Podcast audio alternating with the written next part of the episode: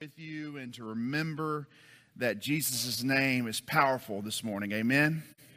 Amen. And um, this morning, before we get started, I do want to say a word. We've got an upcoming holiday that we typically celebrate for those of you who are veterans in the room. And I, we just want to say thank you. This Wednesday is Veterans Day. And I think more than ever, in the midst of what we're facing in our country with this election and all the different opinions, there are people this morning around our country that are very happy, there are people that are very sad, and there are people in between. And I want us in the church to remember that. But in the midst of all that, let me remind you of something because we've talked in this series about being grateful and gratitude. This morning, you don't have to walk in fearing carrying your Bibles to church. And I've been in a country where that is the case. And that is thank you to our veterans in the room, both past and present, who have continually fought for the freedom in our country, here in our country, to, for us to be able to, as Christians, to worship freely. And so, in the midst of whatever persuasion or feeling you have this morning, what I want you to recognize is that you're free to worship this morning in this room, to sing loudly to our God. And we will continue to thank our veterans for that freedom. Amen. So, gentlemen and ladies, thank you so much for the way you serve. We know many of you are in our congregation, and we thank you for what you do. And we'll be celebrating with you this Wednesday on Veterans Day. So, I just want to make a mention. It's weird times. It's not like normal, I know, but I did want to make a mention because that's coming up this week, and we didn't want to miss it. We've missed so much in this season of 2020. We didn't want to miss that this morning. And so, thank you, guys and ladies, those of you who serve, very much. We're very honored to have you in our congregation. And with that, we're going to go back into our overcoming series. If you've been a part of the series, if you've been hearing what we've been about on Sundays, we've been talking about how to overcome. And, and a lot of these reflections, Pastor has been real transparent, have come out of his own wrestlings, his own time in 2020, the things that God has taught him. The same is true for me today. This word today, this passage today, I've just really held very dear during this year. And in fact, so much that it's helped me in a lot of different ways overcome a lot of my own personal feelings, challenges, the things in which I've wrestled with. And so I hope today that this word could be an encouragement to you. In this series, we've heard, for instance, that every moment matters. You remember that? How Pastor encouraged us to take advantage of every moment. Or that Pastor Noah talked about one good thing and how every day we should look to the one good thing about that day, right? There may be more, but at least walk away with one. We've heard how we're all human.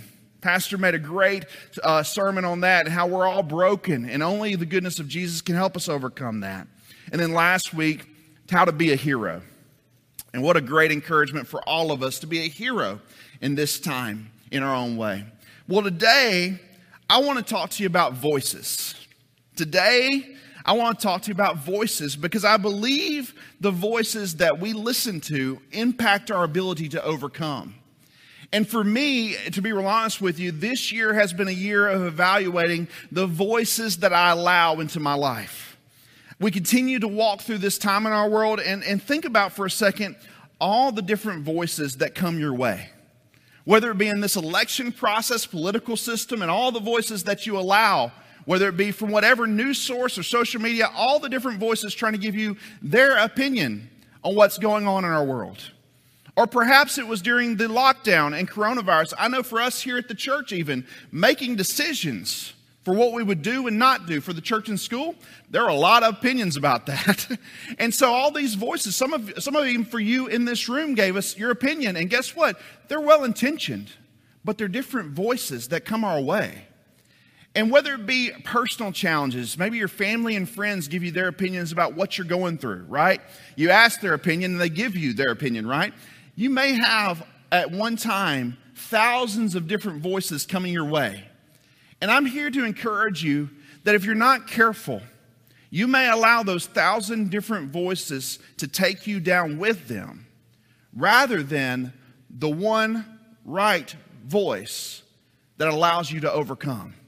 So today we're going to talk about the right voice. And I want to give this illustration to start. Here's why this is so important. All right, I'm going to give you a little picture to my life. I, have watched some seasons of Survivor. Anybody else in the room have ever watched Survivor? All right. There's this one challenge in Survivor that I think really illustrates this example of the right voice. Pretty much there's a challenge in Survivor where they blindfold the contestants and they have one of the group not have the blindfold on and stand on a pedestal. And you probably have done this at some fair or festival or something, but that person on the pedestal's job is to guide the people around that are blindfolded and complete the challenge. Now, inevitably, you know what's going to happen, right? Like, they're blindfolded, it's an obstacle course, there are things in their way, and they have to find these puzzle pieces or whatever it is and get back, all by listening to one person. And by the way, there's usually like three teams doing this. So you've at least got three callers. But then what inevitably happens is not only the callers start speaking and yelling what you're supposed to do, but all the other contestants start talking, right? Well, well, hey, tell me this. Hey, give me directions here. They all start yelling. All these voices come across the field, and what happens? The blindfolded people start stumbling, start crashing. A lot of times, Survivor loves to make it where you see the worst injuries and stuff. Oh man, they've knocked their head and things like that. There's all this distraction that leads to chaos.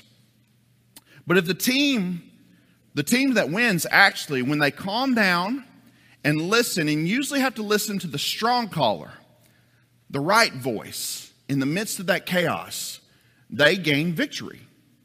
And what I want you to see as we go, and we'll be in 1 Kings, so you can just start turning there. 1 Kings chapter 19 this morning. What I want you to see from this story that you'll probably know if you've been in church any time in your life. Um, what I want you to see this morning is if we will learn to listen to the right voice in our life, we too can find victory. We too can overcome. We too can find our path. And in 1 Kings, Elijah sees this moment where he encounters the right voice. And what I want you to know before we read it is this moment is coming off the heels of a great victory for Elijah. You may remember that Elijah, one of the most famous stories of Elijah's ministry as a prophet, was the moment when he's up on the mountain with the prophets of Baal. And, you know, he, he challenges the prophets of Baal to, to prepare a sacrifice and have their God consume the sacrifice, right? You remember this story? And what do the prophets do? Well, they try, they try, they try. They spend hours and hours trying to co- convince or coax their God to consume the sacrifice, right? But no fire ever comes. And then Elijah, he actually douses the sacrifice with water, right? Makes it more difficult. And then prays to the living God. And in that moment, fire consumes the sacrifice.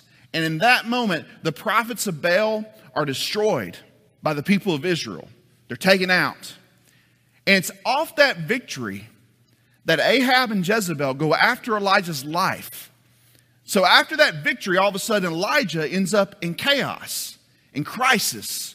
Some of you think 2020 has been a crisis point. Guess what? Elijah knows more about crisis than we'll ever know because they are trying to take his life for what he did.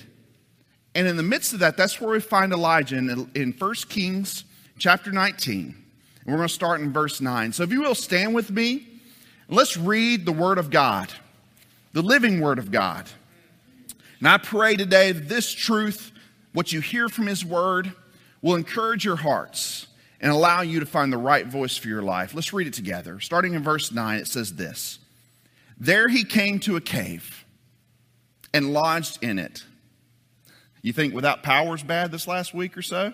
Try living in a cave, right? And behold, the word of the Lord came to him, and he said to him, What are you doing here, Elijah? And he said, I have been very jealous for the Lord, the God of hosts, for the people of Israel have forsaken your covenant, thrown down your altars, and killed your prophets with the sword. And I, even I only, am left, and they seek my life to take it away. And he said, Go out and stand on the mount before the Lord. And behold, the Lord passed by, and a great strong wind tore the mountains and broke it into pieces, the rocks before the Lord. But the Lord was not in that wind. And after the wind, an earthquake. But the Lord was not in the earthquake. And after the earthquake, a great fire. But the Lord was not in the fire. And after the fire, the sound of a low whisper. And when Elijah heard it, he wrapped his face in his cloak and went out and stood before the entrance of the cave. And behold, there came a voice to him and said, What are you doing here, Elijah? And he said, I have been very jealous for the Lord, the Lord God of hosts. For the people of Israel have forsaken your covenant, thrown down your altars, and killed your prophets with the sword. And I, even I only, am left, and they seek to take my life away too. And the Lord said to him, Go, return on your way to the wilderness of Damascus. And when you arrive, you shall anoint Hazael to be king over Syria, and Jehu, the son of Nimshi, you shall anoint to be king over Israel, and Elisha, the son of Shaphat, and Abel Mehalah, you shall anoint to be the prophet in your place. And the one who escapes the sword of Hazael shall Jehu put to death, and the one who escapes the sword of Jehu shall Elisha put to death. Yet I will leave 7,000 in Israel, all the knees that have not bowed to Baal, and every mouth that has not kissed him. You see here in this moment, Elijah, goes before the Lord and he seeks the right voice. Today, we're going to talk about what that looks like and how this passage maybe can help you and I here in the 21st century figure out how to see the right voice in our lives. And let me just give you a picture, especially if you're a Christian in the room before we pray. Let me just give you a quick picture. We're not always so good at that. Even if you think you have mastered hearing the voice of God, I want to challenge you today. Take stock of your own heart, take stock of your own life, and allow God to teach you something today. So let's pray together. God, thank you so much that we get to gather today. Thank you for this word. God, I thank you that in this example, when Elijah was in crisis, you showed up. And I know that same example is true for us today. Whether we face crisis this year or not, God, when we face crisis, God, I love the truth that you show up. We thank you for that. So today, would you help us look to this word and hear from you? Hear the right voice today so that we may be overcomers in our life. It's in Jesus' name we pray. Amen. You can be seated. All right. Well, the life lesson's probably pretty obvious, but I'm gonna go ahead and put it up there. I've already said it once, but let's let's make sure we get it written down. If you if you're taking notes, right, your your pencil's a lot better than your memory. Let me just remind you of that. Um, what's pastor say? Short pencil's better than a long memory, right? So be sure to write this down. It's very simple. Life lesson is this we will, you could write down I will, overcome all life brings our way when we listen to the right voice for our lives. You can personalize that. I will overcome all life brings my way when I listen to the right voice for my life. The reality is that if we will listen to the right voice, and stop allowing all the wrong voices to speak into our life, I promise you, you will be able to overcome. Again, I will remind you that this is my own personal testimony from this year.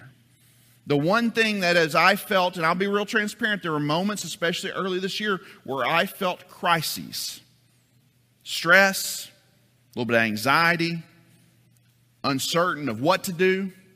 I mean, I don't know if you realize this for your staff here at the church, but all of a sudden everything we do got stopped. It's not an easy feeling. Just in case you know, I'm going to let everybody in for a second. It's not an easy feeling all of a sudden to show up for church and you're preaching to a camera. When you're you've been doing it for now 10 years here. It's not easy.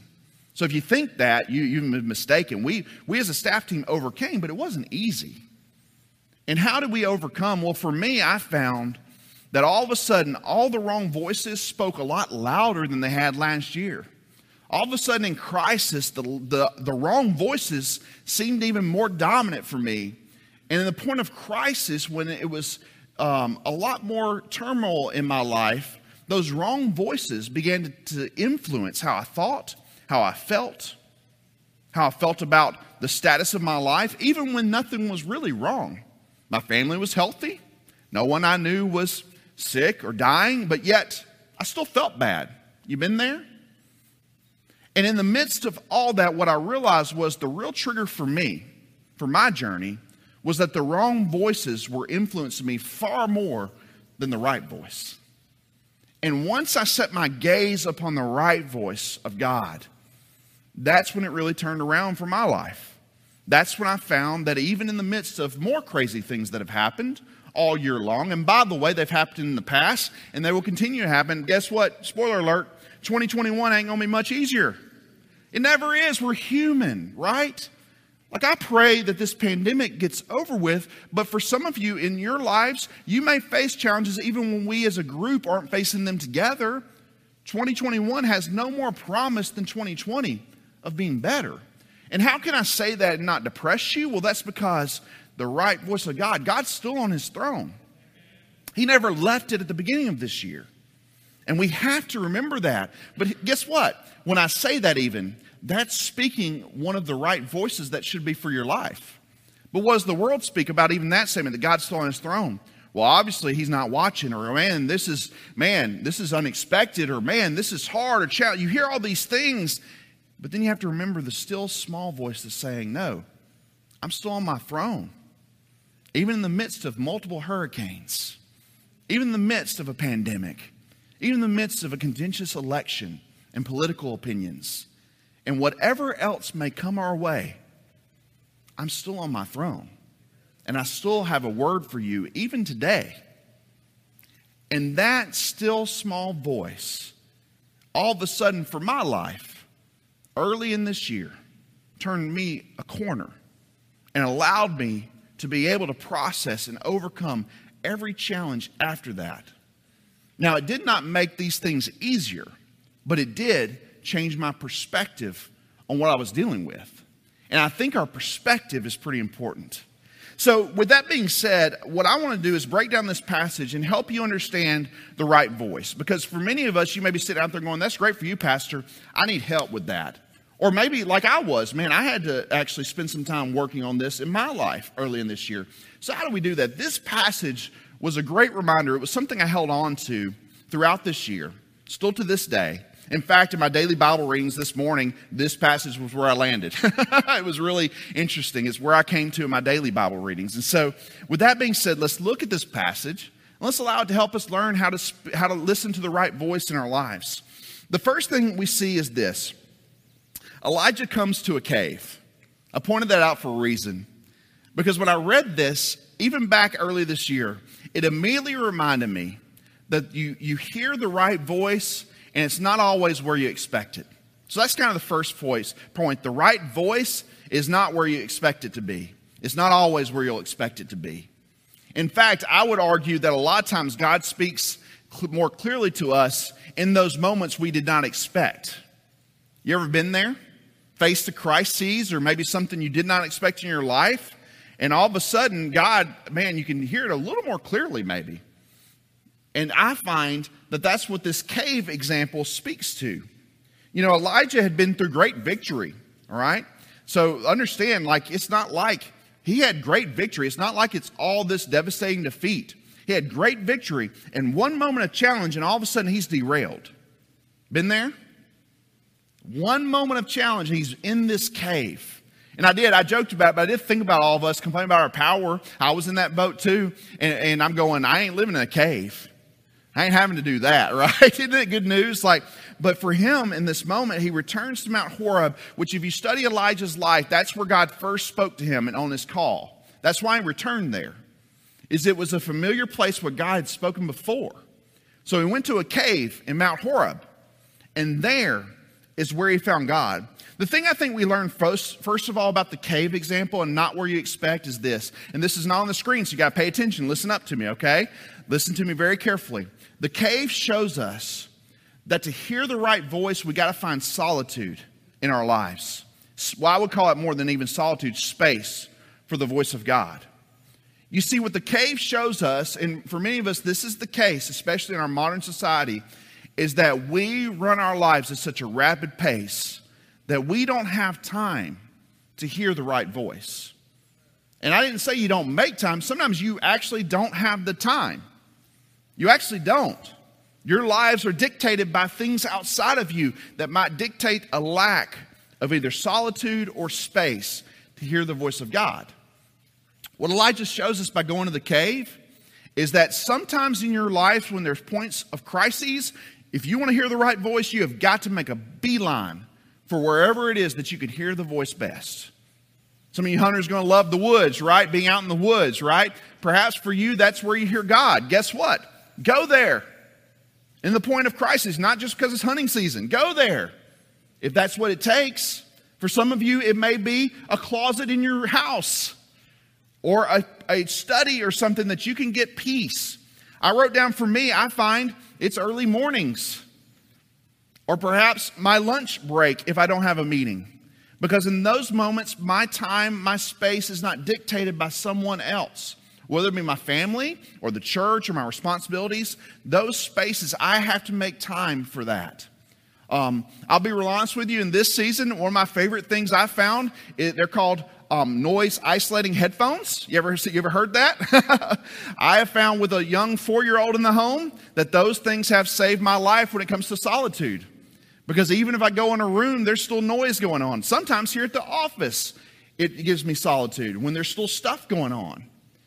Whatever it takes, what I want you to see first and foremost is that the right voice is not going to be where you expect it. You have got to pursue it.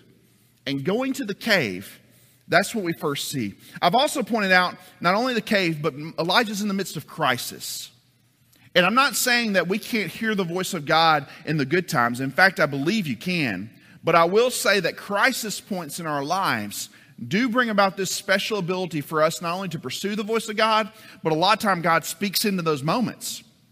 In fact, I, I, actually wrote this down, and this is how I viewed this year. I would challenge you this thought if you're a Christian in the room. Are you viewing this year as just one that you want to get past, or are you viewing this year that is one that you want God to speak to you in a fresh way? Because I've heard this a lot. You may not have said this, but I've heard this a lot. Man, I just can't wait till 2020 is over. I can't wait till we get past all this. And I, don't think there's anything wrong with that thought, that perspective. I'm not criticizing if you've been there, I've been there. But I have been reflecting a lot on is that something that I'm going to lead my life with? Man, I just want to get past this.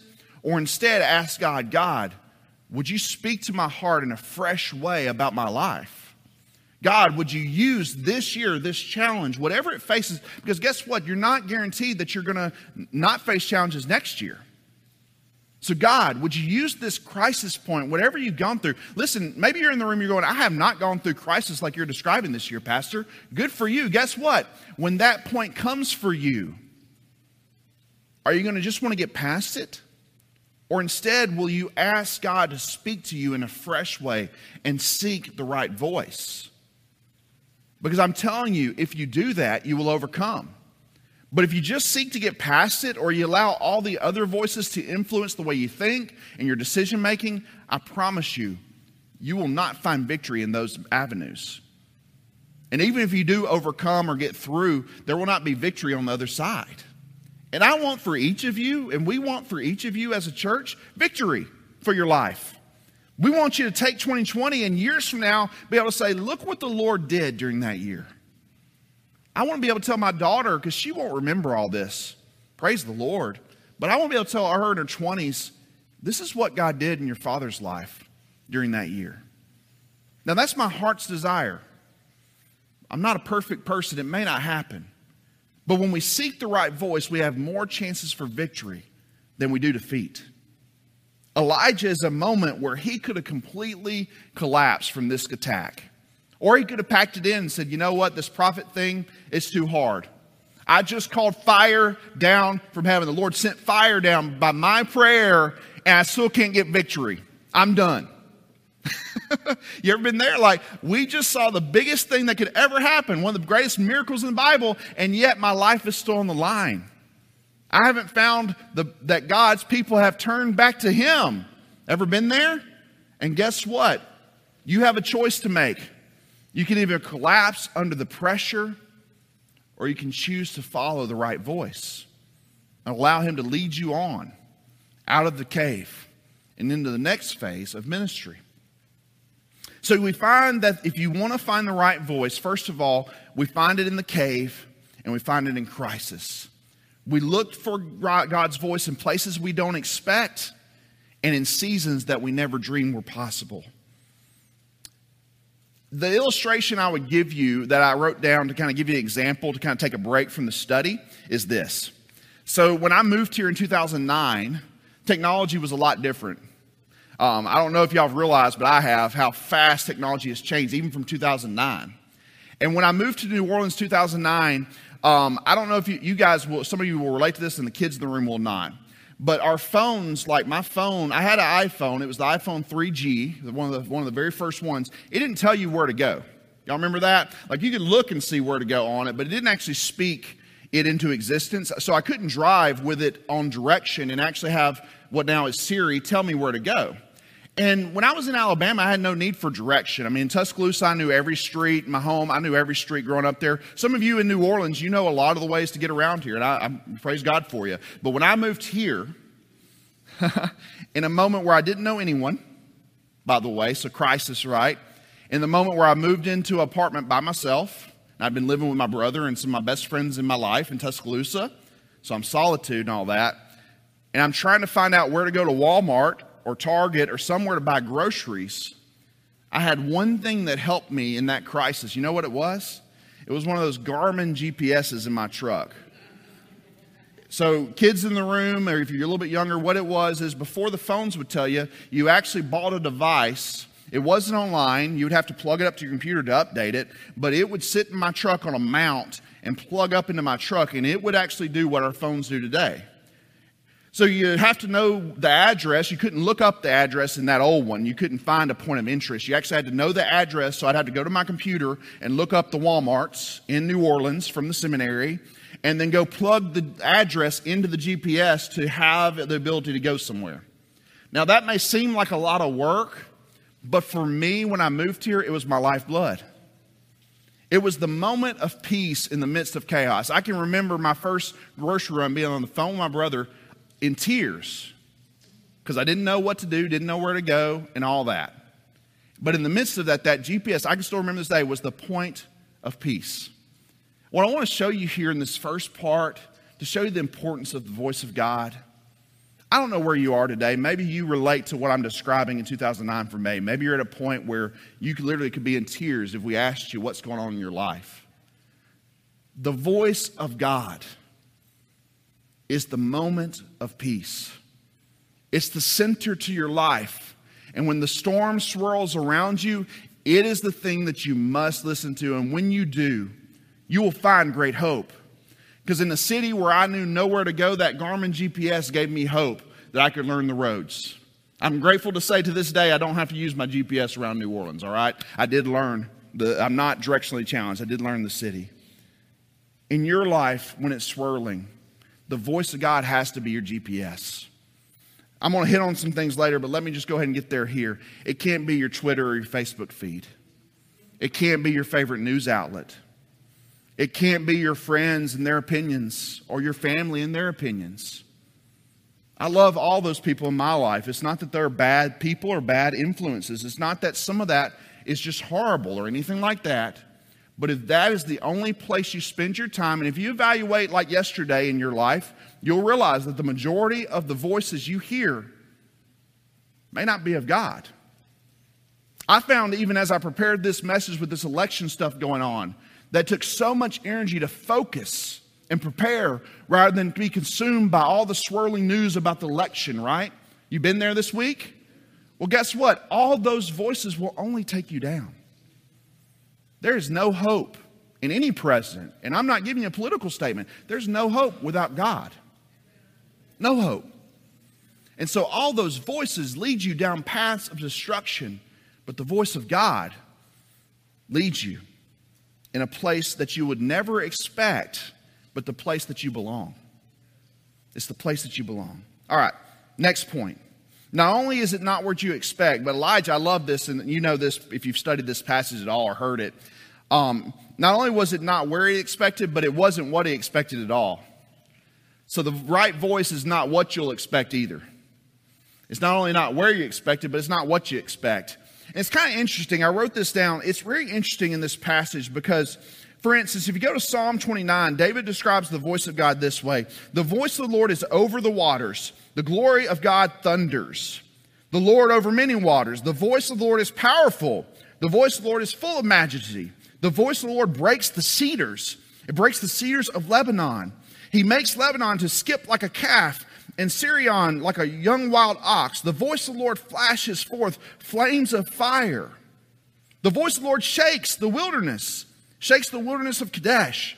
The voice of the Lord makes the deer give birth and strips the forest bare, and in his temple all cry glory. And this is not the only passage like this. And what's interesting is we hear people describe the voice of God as all these great things. I mean, all these things you see in this passage, the voice of the Lord is described as. But for some reason, in this moment, God chose a different tactic. He chose for his voice not to be in the strong action, it wasn't in the strong. So, for those of you who look to the achievers of our world, the things that get our most attention, the athletes, the celebrities, the news outlets, maybe it's someone personally in your life that they've achieved more than you and you respect them and therefore you value their voice. Guess what? The voice of God is not always in the strong. In fact, I would argue it may not be in the strong places. Sometimes the strong voice is someone that you just want to be like. And that's not a bad thing, especially if it's another Christian or somebody you respect. But if you pursue that voice over God's voice for your life, you will always come up short when you pursue the voices that are strong. It shows in this passage with the earthquake that it's not in the shaking. So it's not in the strong, it's not in the shaking. In the shaking are the places that clamor for our attention. In business theory, if you, if you know anything about the four quadrants, the, the shaking things of our lives are things that are always considered urgent, but they're not very important. My, my daughter, as a, as, a, as a father of four year old, there are a lot of things that are urgent for her. Not all of those things are very important for our family's life. But there are a lot of things that come call my attention that are urgent. Guess what? I love you, church members. There's some things you think are very urgent, right? They're not always the most important for the mission here, right? You know these things in your business, your practice. There are customers and clients that come clamoring for things, and they're urgent for them, but they may not be most important, right? The shaking things distract us a lot, especially in our busy lives, from the voice of God. And you got to be careful and realize that you must first tackle the important things.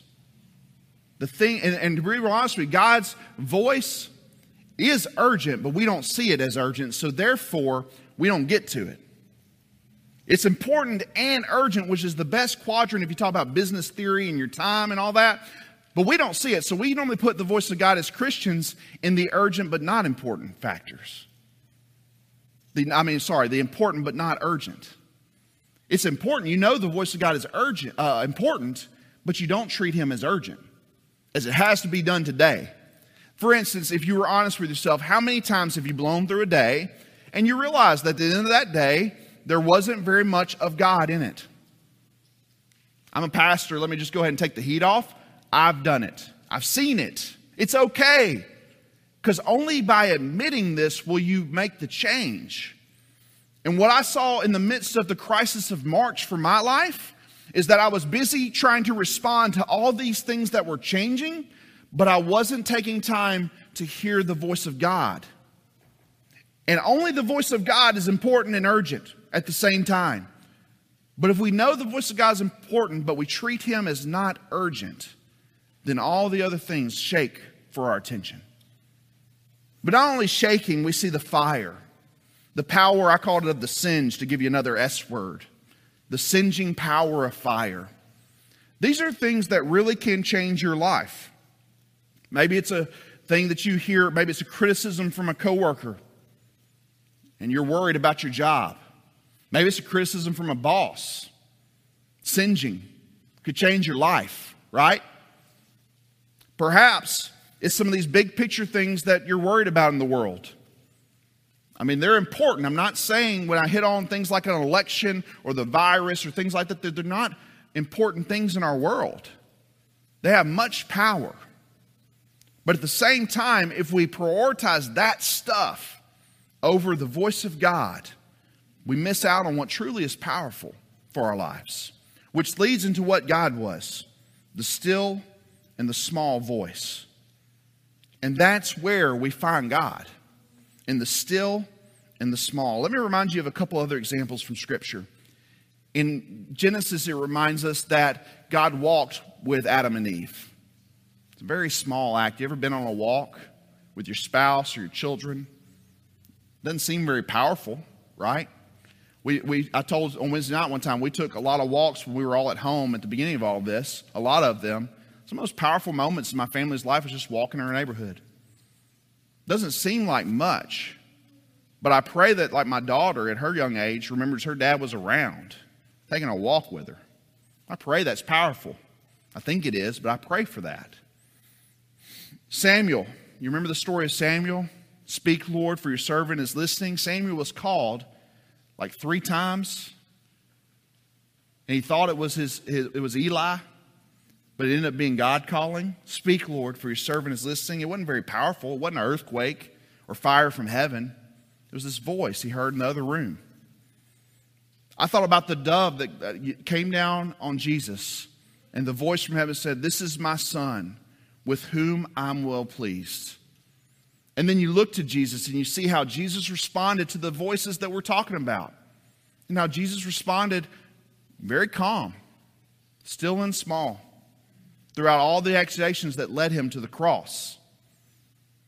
And you see all these examples and you realize that the Word of God is powerful, as Psalms and other places the Bible says. God speaks things into existence. He can speak in an earthquake, a fire, things like that. But at the same time, for you and I, many times He chooses to speak in still and small ways. So the question for us is how do we find that? How do we find that in our lives? How do these small moments happen? Well, I think we find that by looking to the last point, and that is this that when we listen to the right voice, God ultimately directs our path. And as we talk about directing our path, we're going to talk about how do we find that still small voice in our lives. So, how do we hear the voice of God? Well, I want to remind you in John 14 something Jesus said. Because as Christians, we don't just rest in this Old Testament, although it's very powerful. We have been shown by Jesus the new way to hear the voice of God. And Jesus left us in John 14 with this 14, verse 25 says this These things I have spoken to you while I am still with you. But the Helper, the Holy Spirit, whom the Father will send in my name, he will teach you all things and bring you to your remembrance all that I have said to you. Peace I leave you, my peace I give to you. Not as the world gives, do I give it to you. But let not your hearts be troubled, neither let them be afraid. Another passage I held on to because in moments where we're troubled, or perhaps we're afraid, we forget that God sent his son. His son was the voice sent into the world. And then this passage reminds us that when Jesus left the world, not only do we have the record of the Son, but we also were left with the Holy Spirit, which allows us to hear as Christians the voice of God as we engage with God's Word. And so, what do we find as we talk about our attention? Well, I want you to go back to the passage in 1 Kings because two things happen. All right? When, when Elijah goes before God and he says, Listen, God, this is all I'm worried about. Both in verse 10 and 14, God does this. He says, Go. You see that? I, I, he says, Go to the mount in verse 11. And he says, Go and do all these things in verse um, 15. Both times when Elijah said, God, I need to hear from you, God says, Go. What it shows us is that God's voice demands, first of all, our attention. God's voice not only not only is it something we should want in our lives, it demands our attention. And when that happens, there's action that we must take. Think about your typical day and what actions do you take to hear the voice of God? How do you go? Right?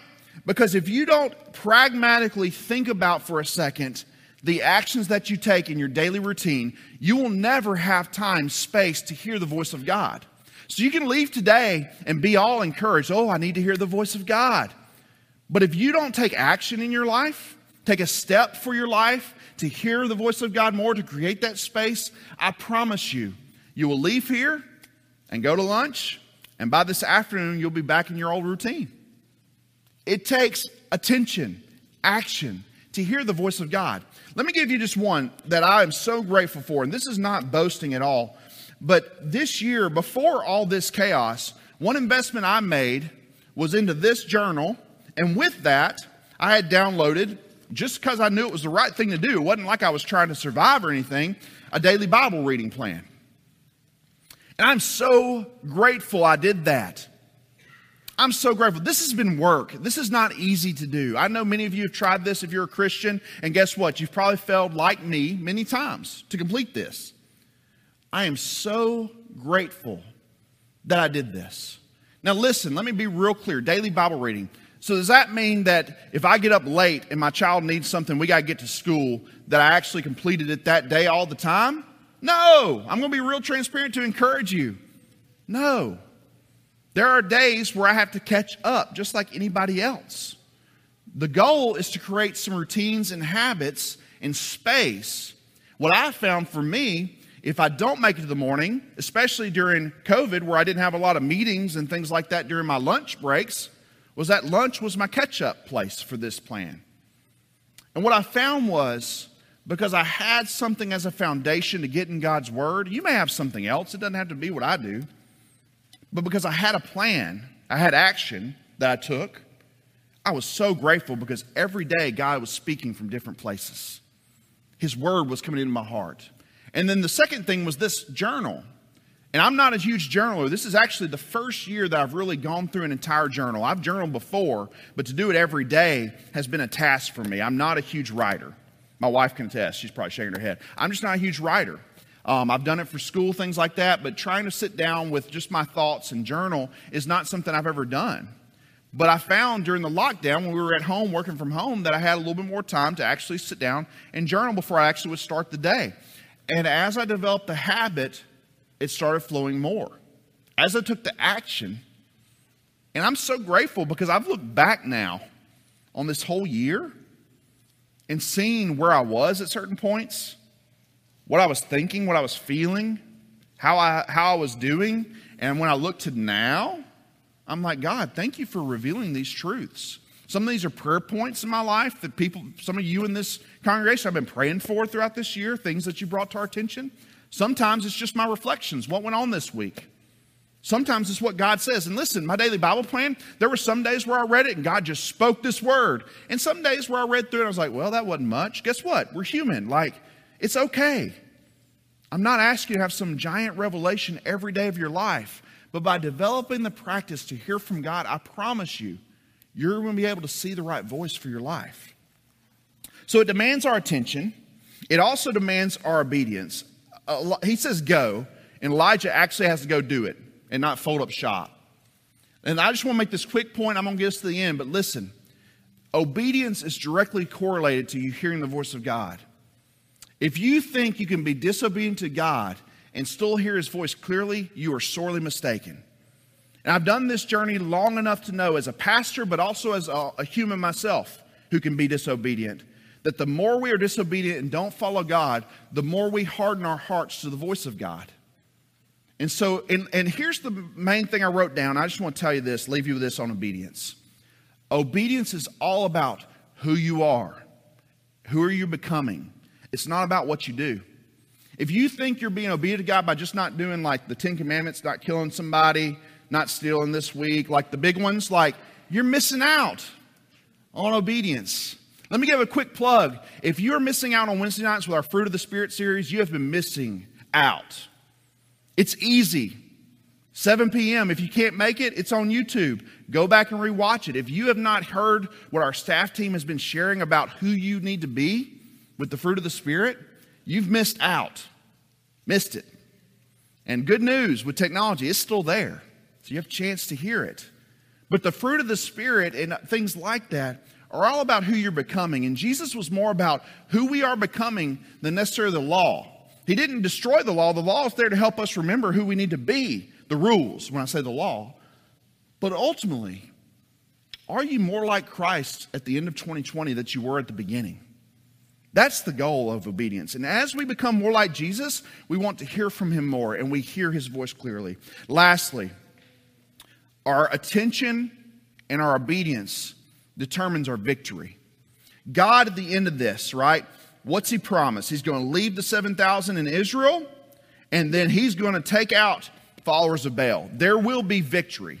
If you read in Kings, you'll see the victory that happens, not just for Elijah, but for the people of Israel. There's victory.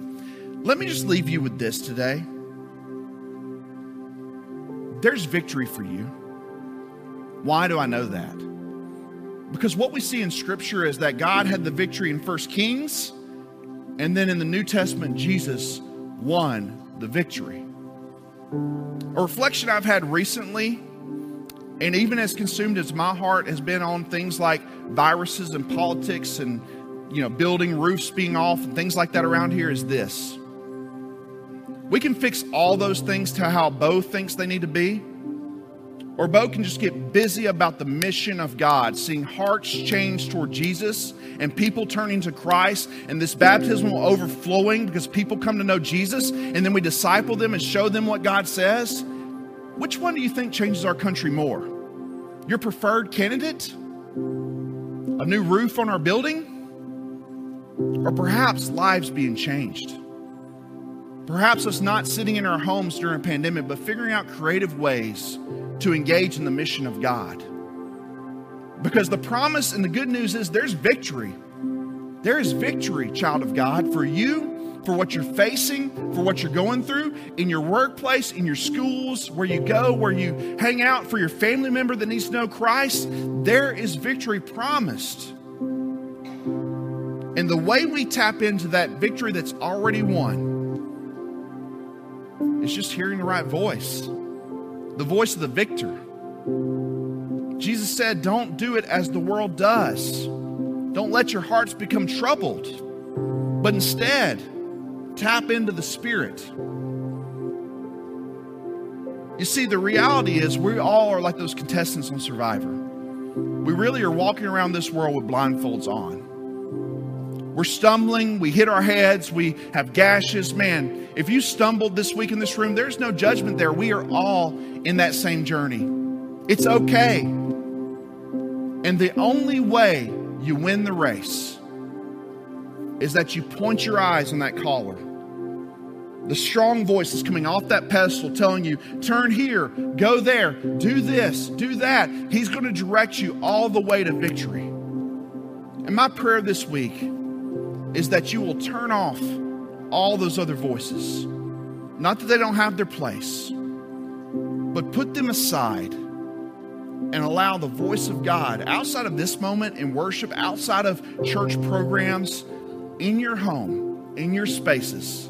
Let the voice of God speak to your heart.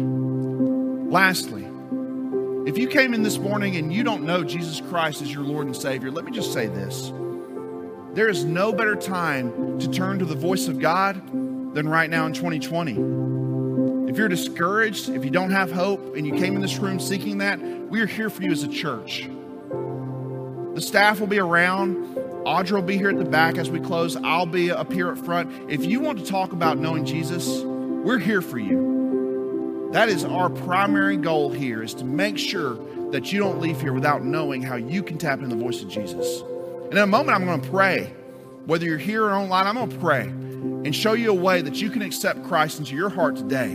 Because without that, you can't tap into the right voice. So let's pray together, if you don't mind, as we close today.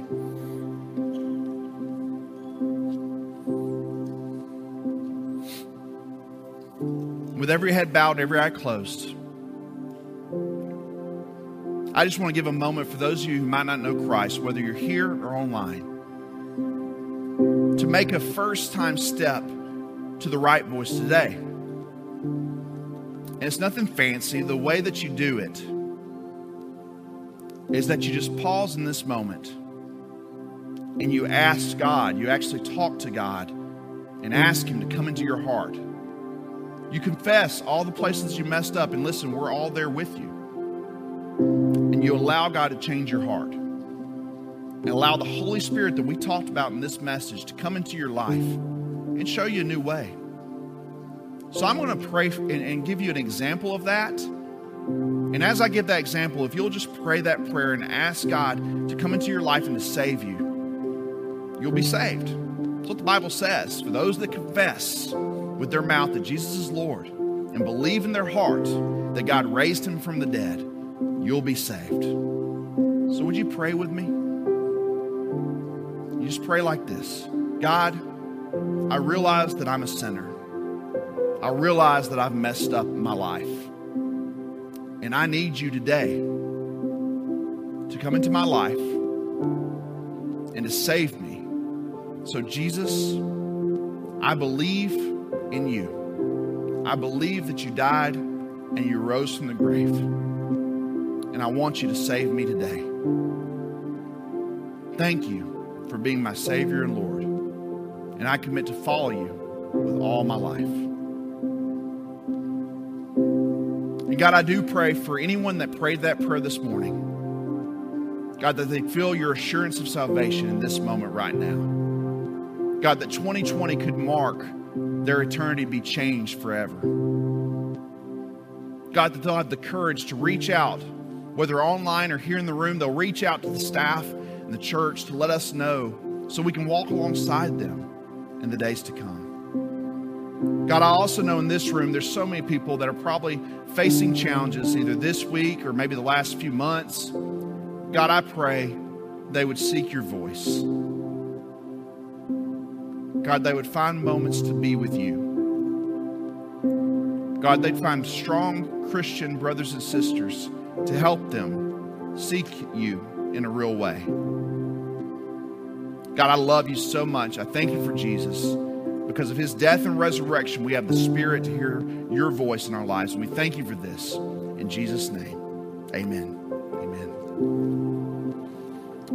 I hope that encouraged you. It, it, it's a reflection that I've had. I've been holding on to it pretty much all year. And it, it really has helped me. I hope it helps you today.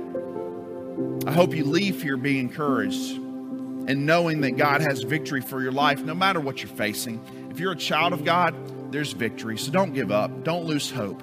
There's victory coming. Just seek the voice of God. Thanks for continuing to be faithful. Both of you that are in the room and you online, we'll have baskets like we do each week at the door. Um, online, you can go to calvaryneworleans.com slash give. Thank you guys so much for being faithful. I talked about a little bit of the disruption. Let me just say, you guys have constantly supported this church and its staff. We're so grateful for you. So grateful for what God's doing in our church. And we've got more to come. Like I mentioned, we've got a building to repair, things like that. So there's more to come. But also, isn't it awesome today that our children are over there worshiping? I know last week some of you were hurricane and all that. Guess what? We started last week. But children are over there right now worshiping, and they're doing it right. They're doing it safe, distance, all that. But they're back in the building. I walked over there last week. My heart was just so full. Maybe it's because I'm a